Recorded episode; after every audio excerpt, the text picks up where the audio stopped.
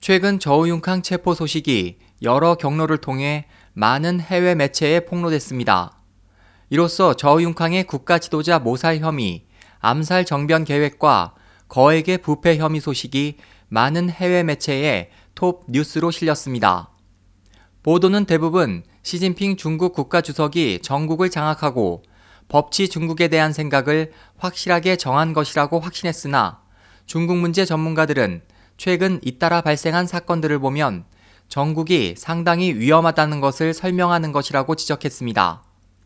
3중 전해 이후 중공 당국은 국가안전위원회 전면 개혁 지도 소조 신설, 동중국해 방공 식별 구역 설정 등을 발표한 후 최근 갑자기 여러 경로를 통해 저우융캉 체포 소식을 발표했습니다.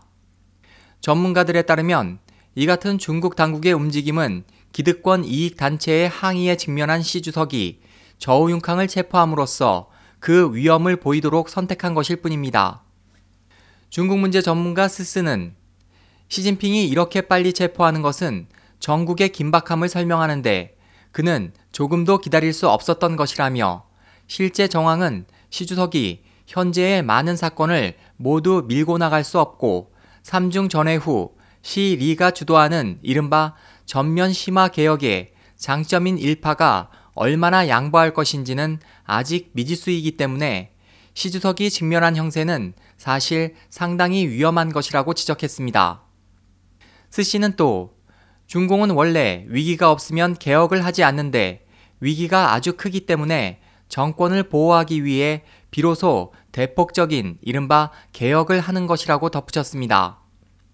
시사평론가 샤샤오 창은 최근 해외 장파 매체들이 저우융캉의 체포 소식의 배후에 숨겨진 진짜 목적을 제멋대로 과장해 보도하고 있다면서 장파 매체가 이 소식을 퍼뜨린 이유는 저우융캉이 장점인을 책임질 수 없다는 것을 알고 있기 때문이다.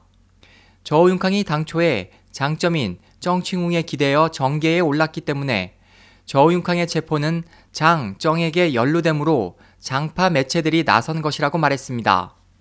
그에 따르면 장파는 한편으로는 매체를 이용해 저우융캉 체포를 장점인이 지지한다는 소문을 퍼뜨리고 다른 한편으로는 시주석이 다음에는 원자바오 전 총리를 처리할 것이라는 소문을 퍼뜨리고 있습니다. 장파가 원 전 총리를 공격하는 것은 원 전 총리가 저우융캉이 후원한 보시라이 전 충칭시 서기를 떨어뜨렸기 때문입니다.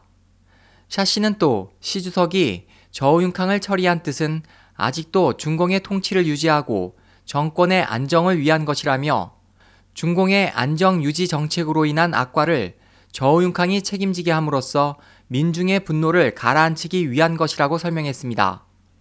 SOH 희망지성 국제방송 홍승일이었습니다.